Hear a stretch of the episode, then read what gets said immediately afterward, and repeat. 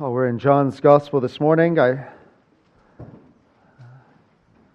uh, I think, Calvin, did you switch your, your sermon topic for tonight? Yeah, he did. He had a, so if you want to uh, read that, I don't know if the verse was even in there, but whatever you were thinking about, he might say he's not, um, and I just hope it's good. So uh, Calvin will be preaching tonight, um, and I'm still in John. I we have a bit of a chunk to read. I got to verse 24 thinking I might preach there, and then I didn't really think that was a good place to end the sermon. Then I got to verse 31 and thought, no, that's not a good place to end the sermon. Eventually got to verse 37 and 38 and thought, there, that's where the sermon needs to end. So I'll read from verse 1 through to verse 39. After this, Jesus went about in Galilee. He would not go about in Judea because the Jews were seeking to kill him. Now the Jews' feast of booths was at hand, so his brothers said to him, Leave here and go to Judea, that your disciples also may see the works you are doing. For no one works in secret if he seeks to be known openly. If you do these things, show yourself to the world, for not even his brothers believed in him. Jesus said to them, My time has not yet come, but your time is always here. The world cannot hate you, but it hates me, because I testify about it that its works are evil. You go up to the feast. I am not going up to this feast, for my time has not yet fully come. After saying this, he remained in Galilee. But after his brothers had gone up to the feast, then he also went up, not publicly, but in private. The Jews were looking for him at the feast and saying, Where is he? And there was much muttering about him among the people. While some said, He is a good man, others said, No, he is leading the people astray. Yet for fear of the Jews, no one spoke openly of him. About the middle of the feast, Jesus went up into the temple and began teaching. The Jews therefore marveled, saying, How is it that this man has learning when he has never studied? So Jesus answered them, My teaching is not mine, but his who sent me. If anyone's will is to do God's will, he will know whether the teaching is from God or whether I am speaking on my own authority. The one who speaks on his own authority seeks his own glory, but the one who seeks the glory of him who sent him is true, and in him there is no falsehood. Has not Moses given you the law? Yet none of you keeps the law. Why do you seek to kill me? The crowd answered, You have a demon. Who is seeking to kill you? Jesus answered them, I did one work, and you all marvel at it. Moses gave you circumcision, not that it is from Moses, but from the fathers and you circumcise a man on the Sabbath. If on the Sabbath a man receives circumcision so that the law of Moses may not be broken, are you angry with me because on the Sabbath I made a man's whole body well? Do not judge by appearances, but judge with right judgment. Some of the people of Jerusalem therefore said, Is not this the man whom they seek to kill? And here he is, speaking openly, and they say nothing to him. Can it be that the authorities really know that this is the Christ? But we know where this man comes from, and when the Christ appears, no one will know where he comes from. So Jesus proclaimed as he taught in the temple, You know me, and you know where I come from. But I have not come of my own accord. He who sent me is true, and him you do not know. I know him, for I come from him, and he sent me. So they were seeking to arrest him, but no one laid a hand on him, because his hour had not yet come. Yet many of the people believed in him. They said, When the Christ appears, will he do more signs than this man has done? The Pharisees heard the crowd muttering these things about him, and the chief priests and Pharisees sent officers to arrest him. Jesus then said, I will be with you a little longer, and then I am going to him who sent me. You will seek me, and you will not find me. Where I am, you cannot come. The Jews said to one another, Where does this man intend to go that we will not find him? Does he intend to go to the dispersion among the Greeks and teach the Greeks? What does he mean by saying, You will seek me and you will not find me, and where I am, you cannot come? On the last day of the feast, the great day, Jesus stood up and cried out, If anyone thirsts, let him come to me and drink. Whoever believes in me, as the scripture has said, out of his heart will flow rivers of living water. Now, this he said about the Spirit, whom those who believed in him were to receive, for as yet the Spirit had not been given, because Jesus was not yet glorified. Well, let us ask God to bless his word read and preached in our midst. O Lord, we thank you for your word. It is to us a great treasure that is not hidden, but it is revealed. And yet, O oh Lord, we have only been able to appreciate so little of this treasure because we still have hearts that are struggling against sin. And so we pray that we would appreciate all of the treasures of the wisdom of knowledge that comes through Christ our Lord in these words. We pray this for Jesus' sake. Amen.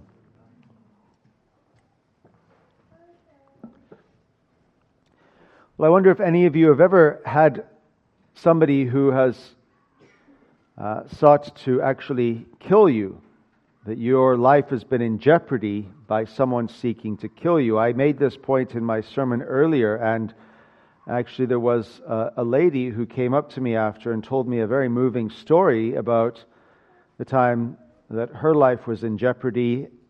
And uh, it happened to have taken place in the Philippines, which was uh, quite something. Uh, and she told me this story, and it was quite moving. So I I'm not suggesting that it is unlikely that anyone here would say, No, I don't know this reality. It is indeed possible to know what it is to have your life in danger. Uh, it is also the case that many of us maybe don't know the reality of what it is like to have our life in danger, but have you ever been in a situation where somebody is at least trying to harm you? Not just physically harm you, but maybe emotionally harm you, psychologically harm you, harm you in terms of your reputation, harm you in a sense where it can do great damage to your life. The truth of the matter is, most of us don't even like it when somebody dislikes us. It can cause us some emotional anxiety and grief just knowing that somebody doesn't like us. They might not even attempt to harm us, but just knowing they don't like us causes us some grief. In the case of our Lord Jesus Christ, his life didn't spiral out of control, as it were, sort of a few days before Golgotha. He lived in a life of constant, shall we say, constant obedience to God, which actually meant he left the glories of a safe life and was always under the gun, as it were. He was always in a passion. We speak of his life of suffering not simply in the last week, but actually his whole life was a life of suffering. And his whole life was a life of suffering insofar as we're merely one third of the way through the Gospel of John and people are seeking to kill him. Now, when somebody's trying to kill you, how does that affect your ability to bless others? How does it affect your ability when you're under great emotional pressure and anxiety to be a blessing to others? Is it not true that when we are under such a state of distress that we are actually of very little use to anybody else? We are consumed with our life, with our worries, with our cares, and we're not much good to anybody else. The Lord Jesus Christ ministered under circumstances where he was constantly doing good to people, though his life was being sought though he was being persecuted. And that puts a glory and luster upon all that he does because he didn't live a life whereby life was easy for him. Now, as you see the context, it's given to us in verse 2 because the Jews' feast of booths was at hand, and this was a feast that lasted eight days. There were seven days, and then on the eighth day there was a feast, and this feast was quite a popular feast that took place in Jerusalem where Jewish people would go to Jerusalem. They would uh, have these little booths, little tents that they would uh, stay in during the eight days. And as they stayed there, pardon me, as they stayed there, there would be a celebration of what God had done for them in the past, as well as a looking forward to what God would do for them in the future. They would have these tents and they would go to the temple, and the priests during the course of the seven days would take sort of like a golden vase, and from the pool of Siloam, take this golden vase up to the temple, and they would pour water out from the temple. And that would maybe remind you of Ezekiel chapter 47, where the uh, illustration of the temple is really an illustration of a temple where uh, streams of living water are flowing out from the temple. And they would sing psalms, Psalms 113 to 118, the Psalms of Ascent, where they would chant them out, they would sing them, and it was really a, a time where they were asking God to bring salvation. And it was a place where lots of pilgrims would come to worship God. So that's the sort of religious context as well. You've got the immediate context of Christ's life being under pressure, but you also have the religious context of lots of people in Jerusalem. But then you also have Christ's brothers. And Christ's brothers, they are a, a nefarious group of people, I think.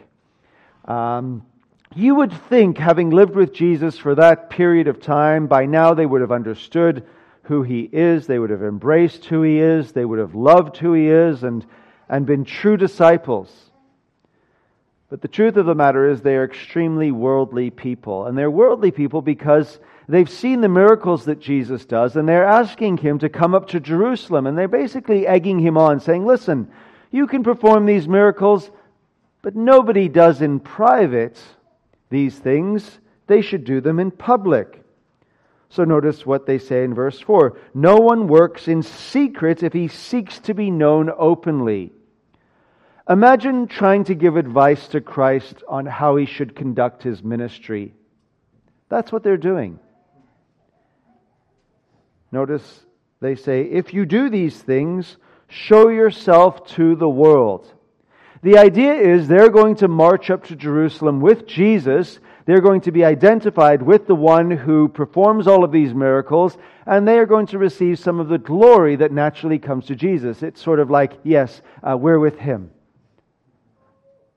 And whenever Jesus is given a request by someone in the Gospel of John, he almost, I think, exclusively never answers it on their terms ever. Mary says, Do something. He says, My time has not yet come. Why do you involve me? And then he does something on his own terms. Here, they say, Come up to Jerusalem and show yourself. He doesn't actually follow them at that point. And so what you find is that John says in verse 5, For not even his brothers, I love that, not even. It's one thing to say the Jews did not believe in him, but he says, Not even his brothers believed in him. And the reason that he doesn't uh, acquiesce to their demands is because he's not going to do things on the terms of worldly people who are only interested in a theology of glory. That's really the issue. They are theologians of glory. And Christians need to be theologians of the cross before they are theologians of glory. This was a distinction Luther made. So he says, My time has not yet come. And he draws home a point, drives home a point that really gets to the heart of the problem of these brothers and indeed many people who claim to follow Christ. You will know that there are liberal churches. And liberal churches, they like Jesus still, by and large, to some extent, at least in terms of saying who they like. They don't like Paul. Paul you know, he was a man of his time. Uh, you see his letters, clearly a misogynistic uh, Jewish man who was, you know, so inundated by the pressures of the society in which he lived, caused him to write these things that debarred women from office and so on and so forth. But we love Jesus. But what they do with Jesus is they make Jesus into someone you would never want to kill. And the Jesus we find in the scriptures is a Jesus that actually divides opinion sharply and strongly, even amongst religious people. So, for example, you will see when they dispute about who Jesus is, they say, He's a good man. But others say, No, he's leading people astray. He's either a good man or he's a false teacher. But because of the fear of the Jews, nobody spoke openly about him. So, what does Jesus do? Well, he doesn't go up with his brothers to show himself in all of his glory with miracles on their terms. He waits and goes up on his terms. And you see that in verse 14. About the middle of the feast, so this feast is seven days plus another, the eighth day where they have a feast. The middle of the feast, after a few days, Jesus goes up and begins teaching. And this is how you had to do things in the olden days. My, my father was visiting with my mother, a quick stopover, and my dad was bringing up the fact that uh, back in London, when he was a young man in London, people would go to London and you'd be able to go to a specific place in London and stand upon like a sort of uh, podium, as it were, and just start talking about things, anything. That's what people did. And you could go and talk about how bad your football team was. And you get up on the podium and you start giving a long dispute, and people were able to argue back, and that's what happened. Or you'd get up and speak about the government, or about this world issue, or about religious things. And so Christian preachers and others would go to London and get up and speak. Well, Jesus is in a highly charged religious context where there's fervor, where there's people, and he begins to speak. And he speaks in such a way that people are marveling because they don't understand where he has received his learning. How is it that this man has learning when he has never studied? People who spoke publicly at that time, if they were rabbis, they would uh, often conduct their speeches by always citing the rabbis from where they got their information. So they would say, as Rabbi George, probably not George, but as Rabbi George has said. And then they would list all of these things. And so they're thinking, where has he received this teaching? And we often wonder those things about various people. I uh, I had an interesting uh, week, actually. Uh, I always do, really. That's, I just think it's important to live interesting weeks, uh, one week at a time. And uh, I think my daughter, it was my daughter, yes, she's here, she can confirm the story. Uh, she gets into the car and picked her up from school, and she has this South African English teacher. Now, South African teachers, they're tough. We got a few even sitting here this morning. You don't mess with South African teachers. Um, and this South African teacher, well, uh, she also had my other uh, child, and he wrote an essay. Uh, and he got a little bit of help from someone in the family uh, on his essay. Uh, so much help, I think, that he got into the car and said, Dad, what does albeit mean? what do you mean, what does albeit mean? Well, he'd evidently written in his essay something where the word albeit arose, and the teacher, South African, Miss Condos, uh, asked him, uh, Josh, this is far beyond your ability. Now, I'm going to protest for a moment here because I know some of you probably have helped your kids with artwork, you know, and those little projects and those concoctions that you build. And you see some kids come walking to school with these huge things, and I'm like, there's no way you did that. So, why does your mom or dad get to help with all these things, but I can't throw albeit into a sentence? So then Katie gets in the car, and her teacher said, Listen, I think this is how it went. I know that your parents, I don't know why she threw made it plural. I wanted the glory. I know that your parents have some skills in writing. But you need to make sure this is your own work. Uh, and I wanted, I still have to give her a bottle of wine. I was going to write on the wine. Uh, this is a, a nice uh, bottle of red, albeit not expensive. Um, but the question that she's asking is Josh, uh, where did you get this teaching? Now, if he had any brains, the young man would have said, uh, This teaching is not my own, it is from him who sent me. Uh, but the point is, it is a bit alarming when you see somebody and you go, how could they have learned this? Jesus didn't go to any of the schools of the rabbis, Hillel. He didn't, uh, this doesn't make any sense to us. When actually Jesus went to the school of his Father. Morning by morning, he awakens me. He awakens me as one who is to be taught. Or the previous servant song in chapter 49, He has made my mouth like a sharp sword. You see, the weapon that Christ has been given from His Father is the weapon of His mouth and he's been instructed from above so that he can say, I only speak the words the Father has given me. Yes, you know what? This teaching isn't my own. This teaching is from my Father and only from my Father. And if you knew the Father, you would embrace this teaching. Now, as that unfolds, he basically castigates them for not believing and understanding because they uh, don't actually believe. And this is something important about the Christian message. You see this in verse 18. The one who speaks on his own authority seeks his own glory, but the one who seeks the glory of him who sent me, sent him is true, and in him there is no falsehood. Now, as he speaks about that, and as he says, This is where my teaching comes from, you have to understand that to actually believe in Jesus Christ must first be a matter of faith that then leads to embracing his teaching. It is always a moral issue as much as an intellectual issue. It's not merely intellectual. Augustine has this quote, it's, it's well known, but he says, Understanding is the reward of faith. If you do not believe in Jesus Christ, you will not understand anything that Jesus says.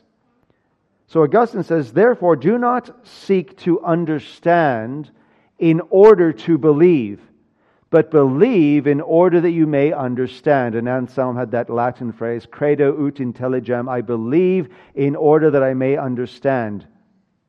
They do not believe in the Son of God, therefore they do not understand the Son of God. So it is not an intellectual issue, it is always a moral issue as much as an intellectual issue.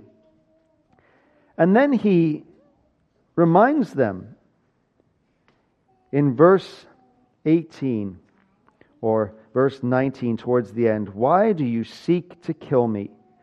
Now they ridicule this in verse 20. They say, You have a demon. Who is seeking to kill you? Now, that's a good question. You've been sitting here for a few months going through the Gospel of John. Is Jesus just making things up? Does he have any grounds upon which to say to them, Why are you seeking to kill me? Is he just maybe caught up in a bit of paranoia? Or is there legitimate grounds upon which Jesus can say, Why are you seeking to kill me? Where would Jesus get this idea from? Where? Now, hopefully, one or two of us are going back to chapter 5, where he heals the man who is an invalid for 38 years and is able to uh, give him the ability to walk where he never had that ability. And if you go back to chapter 5, he did it on the Sabbath. This is why the Jews were seeking all the more to what? Kill him. The last time he was in Jerusalem, he performs a miracle and they are trying to kill him.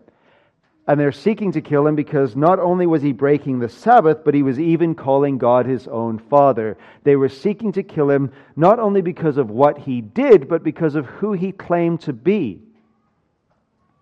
So he has grounds for asking them why they're seeking to kill him. But then those who are looking on, you see this in verse 25, says, Is this not the man whom they seek to kill? And yet, if they're seeking to kill him, why is he speaking openly and they say nothing to him? Can it be that the authorities really know that this is the Christ? And I wonder if, while they're seeking to kill him, there isn't something within their soul, something that isn't perhaps biting away at their conscience that, you know what, maybe he really is the Messiah.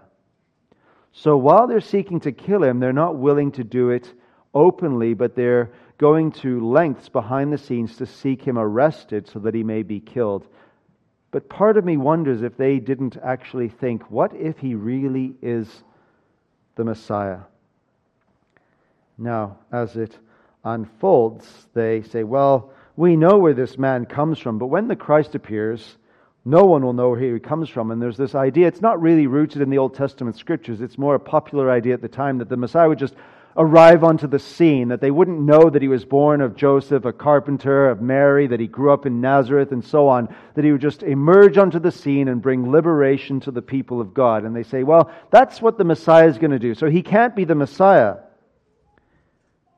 But they are confused because you see in verse 31, they say, When Christ appears, will he do more signs than this man has done? So the whole point is there's so much confusion Notice how many question marks there are. I think if you were to count in the original, though they don't have that, but if you were to count the questions, there would be 19 questions that are asked just in this chapter. There's confusion and people don't understand. But Jesus, with a bit of Johannine irony, says, You know me and you know where I come from, but they actually don't. Because he illustrates, I have not come of my own accord. He who sent me is true, and him you do not know. For I know him, for I come from him. His origin is actually far beyond Nazareth. It's far beyond the carpenter's shop, so to speak. His origin is heaven. And so they want to arrest him, but no one lays a hand on him. Now, as it continues to unfold, you'll notice that Jesus is in full control of the situation because when they say to one another in verse 35, Where does this man intend to go that we will not find him? Does he intend to go to the dispersion among the Greeks? And this is the irony of John is that actually Jesus does intend to go to the Greeks in a certain sense. Because in Matthew 28, he's going to go into all the world, to the Greeks, to the Gentiles. But they don't really understand what he's saying. There's a lot of times wicked people say true things and they don't know it. They say, for example, he's dying on the cross. This man has saved others, but he cannot save himself. Well, that's the gospel. They're uttering the truth of the gospel. And here he's going to go to the Greeks. Yes, he will go to the Greeks. He'll go all over the world because, lo, I am with you always to the end of the age. But what does he mean? You will seek me and you will not find me, or where I am you cannot come that he will ascend to the Father, but they will not ascend with him. Now, this brings us to what I think is the climax of the whole event. Because Jesus is waiting, he's teaching. Remember, the priests are pouring water out from the temple, and it's illustrating the promise of God's future blessing. And when water is poured out, it is symbolic of the promise of the Spirit that is going to be poured out. And so Jesus does something quite unique. He stands up, and rabbis typically sat down to teach. He stands up, and we're told by the Old Testament scriptures that he will not cry out. That when the Messiah comes, he will not cry out. And yet there are a few occasions where Jesus cries out. And we're told here, he cries out, If anyone thirsts, let him come to me and drink. You see, he's not just walking in the streets and just says this randomly. He's in a context where people are yearning for the spiritual water from heaven, where everything that they've come to Jerusalem for is to receive this water. So when Jesus goes to Jerusalem, he doesn't then talk about the bread of life, he speaks about the realities that they're thinking about. If anyone thirsts, let him come to me and drink. Whoever believes in me, as the scripture has said, out of his heart will flow rivers of living water. What is he saying? He's basically saying the fulfillment and the promise of all that you're yearning for is in your very midst.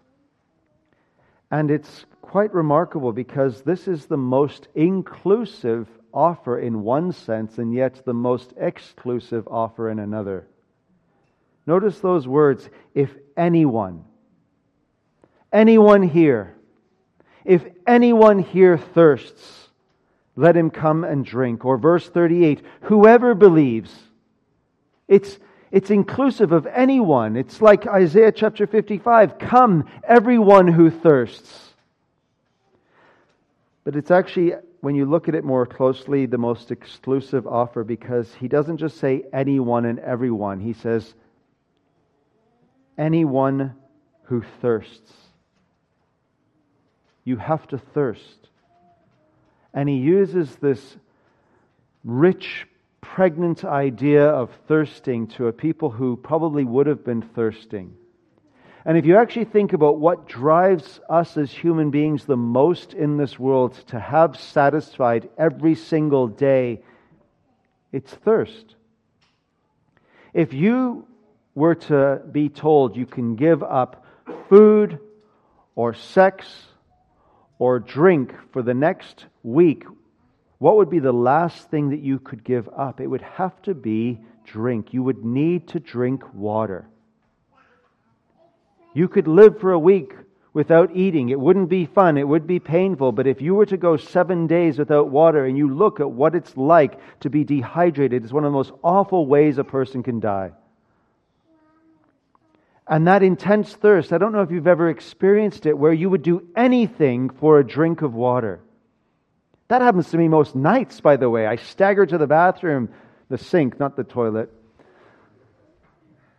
And I'm so parched. and I just need some water because I can't sleep because I, my mouth is all dried. I hate that feeling. And then you drink water, or maybe you've had a long workout and exercise, and all you want is water. Now, the problem with us as human beings is that we know so powerfully the realities of our bodily needs. And the struggle as Christians is trying to bring our spiritual needs into greater focus and not so much our bodily needs, though they are obviously important. Because the way of the world is what? It is seeking to relieve all of those desires, to satisfy all of those desires that we have according to our body, to eat, to drink, to be merry, to do all of those things the world says are important for your body. And the Christian has to rise beyond that and say, you know what? My soul needs to drink. And it's hard, isn't it? You read a psalm like Psalm 42 as a deer pants for flowing streams, so pants my soul for you, O God. My soul thirsts for God, for the living God. The question before you today is whether you in any way understand what it is to have your soul parched to the degree that you know it needs to be filled by the living waters that come from Christ, and where you are satisfied by those living waters. And my fear for you and my fear for myself is that we get by in the Christian life. We get by with just enough so that our conscience is appeased that we are Christians, that we're not hypocrites because we know there are hypocrites and we know there are people who are unbelievers in the church and we don't want to be like those people. So we do enough so that we can say, Yes, I know I'm a Christian. And you get by. Maybe you're a parent or maybe you're a child and you know this type of child you have. What is this type of child? This type of child is the one that drives you nuts because what did they do when they go through school? They get by. They pass their course. And you get mad because you're like, you're capable of so much more. And it drives you nuts. Maybe some of you don't know that, right? Your kids all got straight A's. Well done, good and faithful servant. But it's a reality for a lot of us. It's maybe not even academics, it could be sports, it could be other things. And you see they're just getting by and it drives you nuts. But what about you in the Christian life just getting by with regards to your soul? Does that drive you nuts? Do you get upset about that? Do you have debates at home with yourself saying, you're just getting by? No. You'd rather castigate your child or your spouse or someone else for just getting by rather than taking a long look at your life saying, I am not thirsting the way I need to thirst, and I'm not being filled in the way that Christ has promised. Christ did not stand up in the temple and say, I'm going to let you just get by, to just do enough. He says, If anyone thirsts, what? Let him come to me and drink. And whoever believes in me, as the scripture said, out of his heart will flow rivers of living water. Spiritual lukewarmness is a plague that affects us naturally as Christians. And Christ hasn't promised to give you a lukewarm life. He has promised to give you a life whereby out of you, guess what? The temple that he stood in, where those priests would pour out water from the temple to symbolize God's blessing, he has said, That temple is now you. You are God's temple. And he is filling you to such a degree that out of your life and soul should flow streams of living water. That is, you should have a holy hope of things to come. That is, you should be faithful. You should be joyful. You should be blessed. You should be loving. You should be kind. You should have the fruit of the Spirit so that everyone knows and you know that you pant for God daily. And is that fundamentally a different message than last week? That unless you eat my flesh and drink my blood, you have no life in you. He's saying the same thing.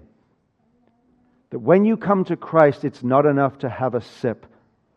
That when you come to Christ, you drink and you drink and you drink, and out of your life should flow streams, not drops, streams of living water. Don't be content with merely getting by. Ask for that thirst that you all have to be filled by the one who alone can fill it. Let's pray. Oh Lord, we thank you for your word and ask that we will be given water to drink,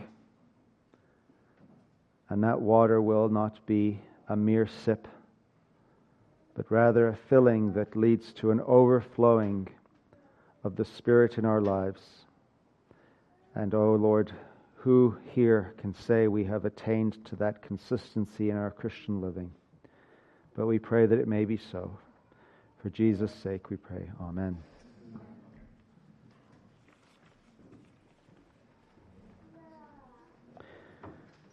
Have the offering and then we'll sing our final hymn.